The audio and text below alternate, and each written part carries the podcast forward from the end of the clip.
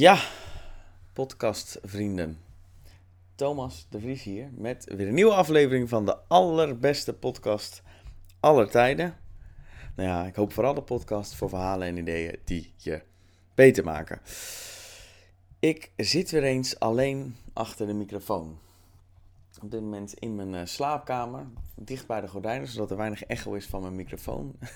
ik vind het altijd grappig dat ik, uh, nou ja, in mijn eentje op de slaapkamer tegen de microfoon aan het praten ben. Om vervolgens die aflevering het wereldwijde web op te, te slingeren. Maar er waren een aantal dingen die ik wilde bespreken. Dus ik ging weer eens.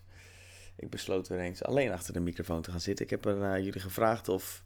Op Instagram heb ik jullie gevraagd of jullie nog een aantal vragen hadden. En er zaten een aantal interessante tussen die ik nu ga beantwoorden.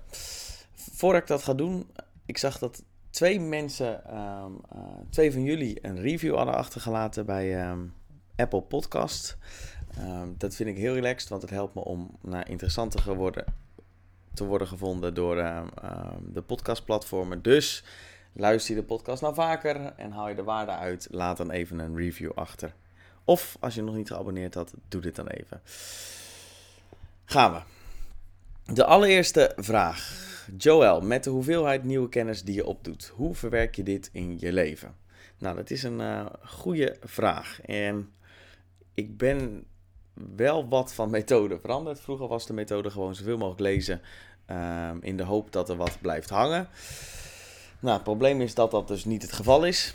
Uh, en het volgende gevolg is dat je overal wel wat van weet, alleen dan net niet genoeg. En je, ik pas, paste het dan ook niet echt toe. En ja, dan heb je er dus eigenlijk niet zoveel aan. En dan wordt zelfontwikkeling, het lezen van boeken, um, daarmee bezig zijn, eigenlijk gewoon een soort van afleiding en uitstelgedrag op een gegeven moment.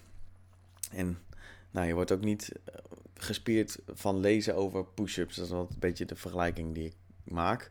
Nu doe ik dat wel wat bewuster. Ehm, bijvoorbeeld als ik een boek lees, uh, dan heb je heel vaak van die opdrachten. Nou, vroeger ging ik daar gewoon overheen, dacht van ja, dat komt wel. Nu verplicht ik mezelf om die opdrachten te doen, omdat je dan direct al bezig bent met de toepassing ervan.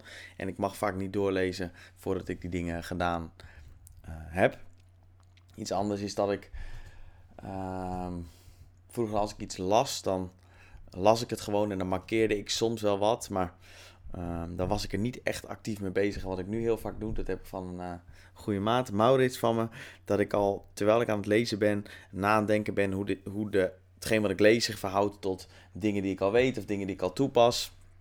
Of situaties in mijn leven waarin ik um, de dingen die ik lees zou kunnen gebruiken. Um, dat helpt allemaal dat ik A, actiever aan het lezen ben en ook al be gelijk bezig ben met de toepassing ervan. Um, wat ik ook doe, is dat ik veel over dit soort dingen praat met anderen. Dat helpt ook wel, want dat geeft vaak inzichten die je um, um, alleen niet krijgt. En uh, ik weet niet of je dat zelf ook hebt, maar ik zie altijd pas na een langere periode wat het effect is van hetgeen wat ik doe. nou ja, volgens mij is dat ook met veel dingen zo. Dus een beetje geduld is denk ik ook een goede. Hopelijk beantwoordt dit je vraag. Hidde vraagt: Wat is jouw ervaring voor de beste splitroutine voor drie keer in de week krachttraining? Ja, nu moet ik zeggen dat ik het liefst niet tijdens de podcast praat over krachttrainingsroutines. Maar ik heb niet gevraagd of ik heb niet um, um, gezegd welke onderwerpen wel of niet um, aan bod mochten komen. Dus Hidde, ik ga hem gewoon beantwoorden. Ik ben altijd fan van de drie grote lifts. Dus squatten, deadliften, benchen. Ik vind altijd dat die in je uh, routine moeten zitten. Echt een tip voor een driedaagse splitroutine uh, wil ik je niet geven. Waarom? Omdat er andere mensen zijn die dat veel beter kunnen. Ik zou als ik jou was gaan naar muscleforlife.com. Dat is uh, een website van Michael Matthews. En wat mij betreft heeft hij het meest of de beste um, um, basic fitnessinformatie. Hij heeft ook een boek geschreven, geloof ik, Bigger, Leaner, Stronger. Um, nou als je die leest, dan weet je precies wat je moet doen qua splitroutines, krachttraining, allemaal dat soort dingen. Dus um, daar zou ik, als ik jou was, naartoe gaan. Next. Niets heeft, Bas vraagt, niets heeft waarde totdat wij het toekennen. Niets heeft waarde totdat wij het toekennen. Waar of niet waar? ja, ehm, wat mij betreft waar. Ik ehm, ben het er sowieso mee eens. Omdat ik denk dat de wereld, de manier waarop we de wereld bekijken, ehm, wordt bepaald door wat we waardevol vinden. Volgens mij zegt de Boeddha hier ook iets over. Die volgens mij een uitspraak van. Uh, uh, als iemand je een cadeautje geeft of zo. en je besluit het cadeautje niet uit te pakken.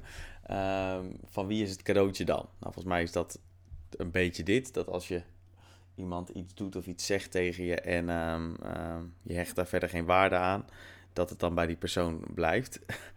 um, een ander ding, ik heb hier laatst een hoorcollege over gezien. misschien ken je dat filmpje wel. Dan zijn er eh, volgens mij zes mensen, drie mensen met een wit shirt, drie mensen met een zwart shirt, die zijn een basketbal aan het overgooien. En voordat je dat, als je het filmpje nog niet gezien hebt, wordt er dan aan je gevraagd van, joh, zou je willen kijken uh, hoe vaak de witte groep de bal overgooit? Nou, dan ben je er heel erg op gefocust. En terwijl dat filmpje is afspeelt, heb je op een gegeven moment een dansende gorilla die tussen de mensen doorloopt en een, paar gekke moves maakt en dan weer weg uit het, uit het scherm gaat. Alleen op het moment dat je heel gefocust bent op het uh, witte team, hoe vaak ze die bal aan het overgooien zijn, dan zie je die dus dansende gorilla niet. Dus dan kijk je daarna het filmpje nog een keer en dan zie je dus in één keer een dansende um, gorilla. Volgens mij is dat precies hetzelfde, want je, het heeft namelijk um, de waarde als je op die witte groep aan het focussen bent, is dus de, um, de witte groep en hoe vaak ze die bal overgooien. En dan laat je dus de rest, of je hersenen je perceptie laat dus de rest varen. Waardoor je dus die gorilla niet ziet. Nou, volgens mij heet dat het Reticular Activation System. Ehm, dat is het deel van je hersenen wat bepaalt waar je, waar je focust. En als shit dus waarde voor je heeft, focus je alleen maar daarop. Ehm, ja, waar het voor mij een uitdaging is, is in communicatie met anderen ik kan daar nog wel eens uh, mezelf aan irriteren, omdat ik gewoon oprecht vind dat heel veel mensen heel onhandig uh, communiceren. Nou, daar kan ik dan nogal op opwinden. Ik weet nog dat ik een onderneming startte en dat is dan aan het begin best wel spannend en onzeker. Uh, omdat je echt geen idee hebt wat je aan het doen bent. En mensen gingen dan, heel veel mensen gaven dan advies of die vonden er allemaal dingen van. En die zeiden van ja, dat werkt toch niet. En ik vond het aan het begin vond ik dat heel moeilijk. En ik dacht ook altijd van ja, waarom kies je ervoor om dat te zeggen, dat iets niet werkt? Waarom ben je gewoon niet ondersteunend en zeg je iets, um, um, nou ja, um, iets wat helpt of gewoon iets, iets aardigs? nou ja, tegenwoordig heb ik dat iets minder, want de Boeddha zegt, als iemand ik het, nou goed, het gaat met vallen en opstaan, maar ik ben het er 100% mee eens dat pas waarde heeft als wij het toekennen.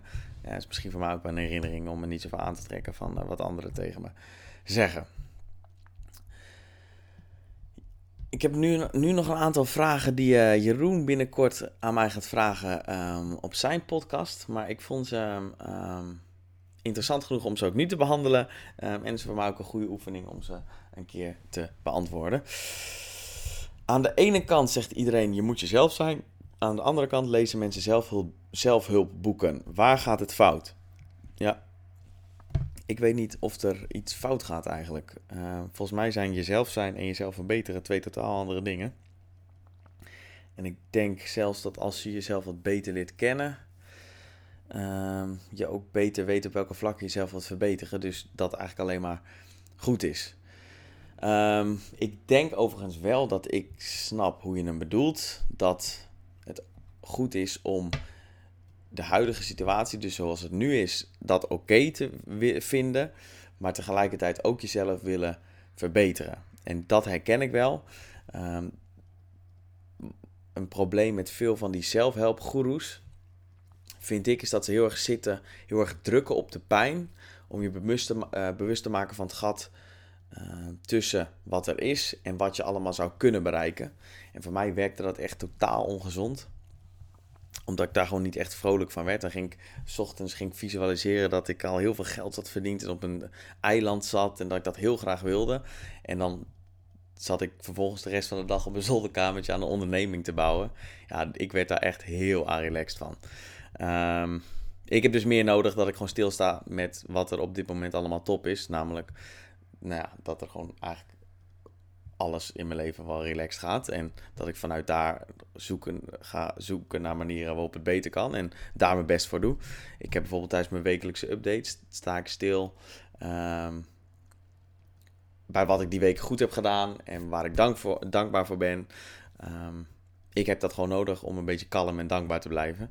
Um, anders word ik op een gegeven moment een beetje een gestreste jonge man. Aan de andere kant vind ik ook wel gewoon dat er. Dat je mag vinden dat er ruimte is voor verbetering. Dat klopt toch ook gewoon? Als, je, als ik kijk naar tien jaar geleden, was ik echt een onwetende apenkop. En nu, tien jaar later, weet ik iets meer. Nou, genoeg om te weten dat ik eigenlijk helemaal niet zoveel weet. Maar wel een hoop meer dan tien jaar geleden. En daar heb ik hartstikke hard mijn best voor gedaan en dat is top. En ik krijg dat best vaak te horen van mensen. Ja, is het wel goed, al die zelfontwikkeling? Moet je dat wel doen? Ja, heel eerlijk gezegd eh, word ik daar ook gewoon wel echt moe van.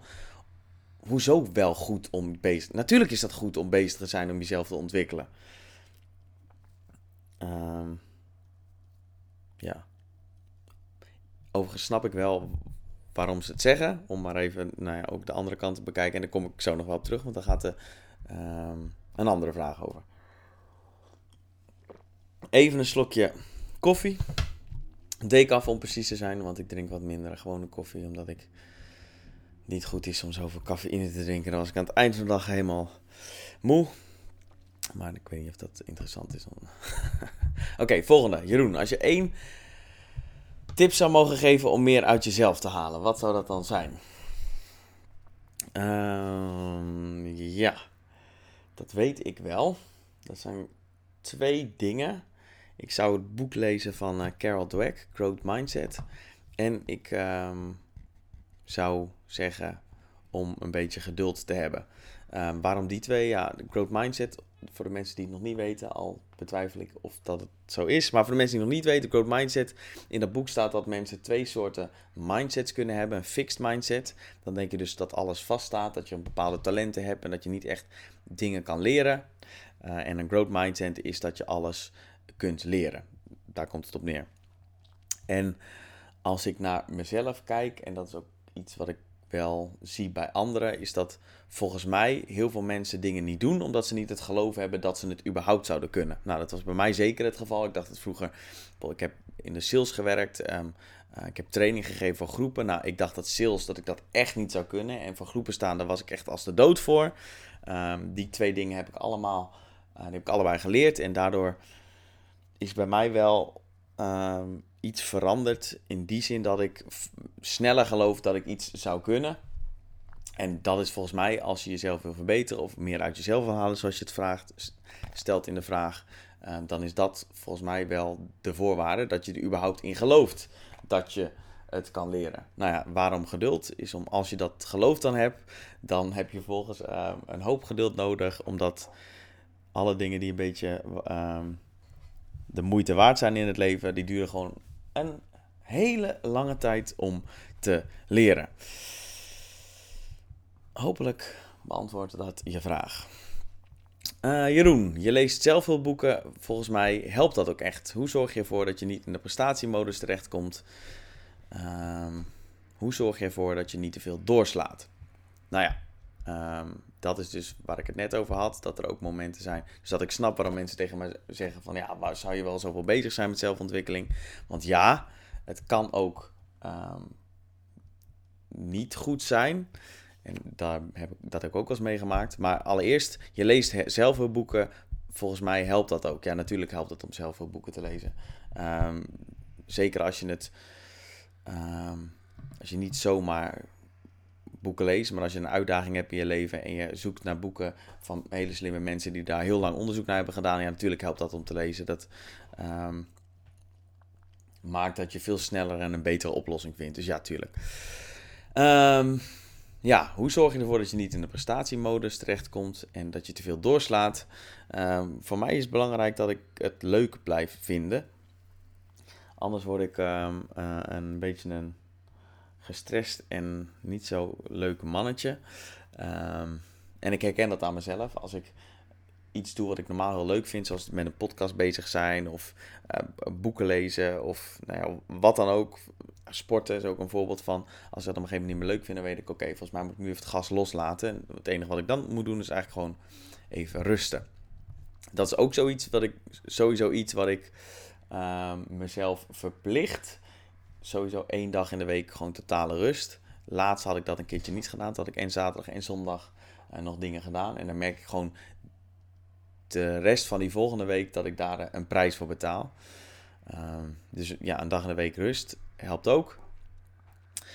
Um, ik heb ook een document, volgens mij zei ik dat net ook al in mijn, tijdens mijn wekelijkse update, waar ik gewoon, um, gewoon, waar ik heb staan, waar ik allemaal dankbaar voor ben. Puur om het juiste perspectief te krijgen. Dat ik me niet zo druk moet maken om alles wat, uh, wat ik nog wil bereiken. Ik heb ook een document, dat is wel grappig. Dat, dat heet Expect the Worst. Dat is iets wat ik van uh, Dirk Sivers geleerd heb. Dat is wel echt een interessante gast. Die heb ik ooit gehoord in een podcast van Tim Ferriss. En die, heeft een, uh, uh, die herinnert zich iedere dag aan um, alles dat hij heeft. En iedereen die die kent, dat dat weg kan gaan. Dat noemt hij dus expect the worst. Um, en dat vind ik eigenlijk wel een mooi perspectief, omdat dat ook zo is. En het helpt ook gewoon. Um, dat helpt mij in ieder geval om dingen in de juiste perspectief te houden. Um, en als laatst probeer ik mezelf ook niet te serieus te nemen door ook gewoon te lachen als ik weer een keer wat gestrest ben. En die vind ik ook nog wel belangrijk is dat een dag, ik heel vaak als ik iets wil bereiken op een dag, dan, dan moet alles in die dag. Dus dan maak ik de dag heel belangrijk. En nou, volgens mij kun je niet zo heel veel doen in een dag. Dus als het een keer niet goed gaat, als het, dan is dat ook niet zo erg. Volgens mij bedoelen ze dat met de uitspraak uh, dat mensen zich overschatten wat ze in een week kunnen doen, maar onderschatten wat ze in tien jaar kunnen doen.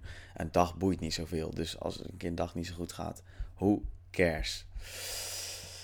Uh, Lisa, die heeft niet echt een vraag gesteld, maar die zei financieel investeren.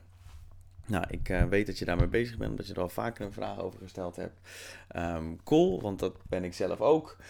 Ik heb niet echt advies of um, een antwoord op je vraag, omdat ik niet vind dat ik daar uh, echt inhoudelijk over mag praten. Ik zou je daar interesse in hebt, de boeken Money Master the Game lezen en Ramit Sethi, I Will Teach You to Be Rich. Die twee zijn genoeg om je naar volledige financiële situatie te verbeteren. Um, wat voor mij heeft gewerkt zijn drie dingen. Dat ik heb bepaald waar ik geld voor uit wil geven. Um, ervaring is daar een voorbeeld van. Aan de andere kant, kleding is totaal niet iets waar ik geld aan uit wil geven. Dus bepalen waar ik geld aan uit wil geven en daar budget voor vrijmaken iedere maand. Dat heeft me heel geholpen. alles automatiseren. Ik heb gewoon potjes voor mijn investeringsfonds, potjes voor Um, gezamenlijke rekening met Britta. Um, allemaal dat soort dingen. En dat gaat allemaal automatisch. Op het moment dat ik salaris binnenkrijg de volgende dag gaat het allemaal naar die potjes toe. En dan weet ik precies wat ik de rest van de maand nog over heb om uit te geven aan de dingen die ik leuk vind. En begin met investeren. Um, ik heb daar laatst nog een keer een avondje aandacht aan besteed. Heb ik uitgerekend wat je allemaal als je 40 jaar lang een indexfonds volgt, door compounding interest, wat het allemaal waard kan zijn. Nou, als je uh, gewoon langere tijd eh, investeren, daar kun je echt uh, um, heel veel centjes mee verdienen. En ik heb volgens mij berekend, als je kinderen krijgt en je zou 100 euro per maand in een indexfonds stoppen van hun, dat ze nul zijn, geboren worden tot hun dertigste. Volgens mij heb je dan op hun dertigste heb je iets van 190.000 euro door 100 euro per maand opzij te zetten. Ja, dat is echt bizar. En volgens mij, als, je dat, als ze dat dan van hun 30ste tot hun 60ste blijven doen, hebben ze volgens mij 2,5 miljoen of zo. Slaat helemaal nergens op. Maar goed, wat ik hem aan wil geven is dat, je, dat de waarde zit in compound interest. Dus een langere termijn of een langere periode um, te investeren. Dus iedereen die nog niet begonnen is, het enige advies dat ik zou hebben is begin. En begin gewoon eenvoudig door die boeken te lezen. Dan weet je ook waar je het in kan investeren. Um, als laatst nog een aantal dingen waar ik um, op dit moment mee bezig ben. Ik ben de hoorcolleges van Jordan Peterson opnieuw aan het kijken. Maps of Meaning. Oh, oh, oh, wat is dat toch een slimme gozer. Echt zo vet om daarmee bezig te zijn. Ik, nou ja, gewoon cool. Uh, twee andere dingen. Een boek Daniel Pink, uh, Drive. Het gaat over hoe mensen gemotiveerd worden. Ook cool. En de laatste, The Laws of Human Nature van Robert Greene. Daar ben ik net in begonnen, maar al veelbelovend. Dus dat is waar ik op dit moment mee bezig ben. Zo, dat uh, waren ze. Hoe lang ben ik al aan het uh, horen? Oh, 37 minuten. Oké, tijd om de podcast af te sluiten. Thanks voor het luisteren. Ik waardeer dat altijd nog steeds. En daarmee jullie dus ook. Uh, nou, ik heb niks meer te zeggen. Tot de volgende keer. Doei.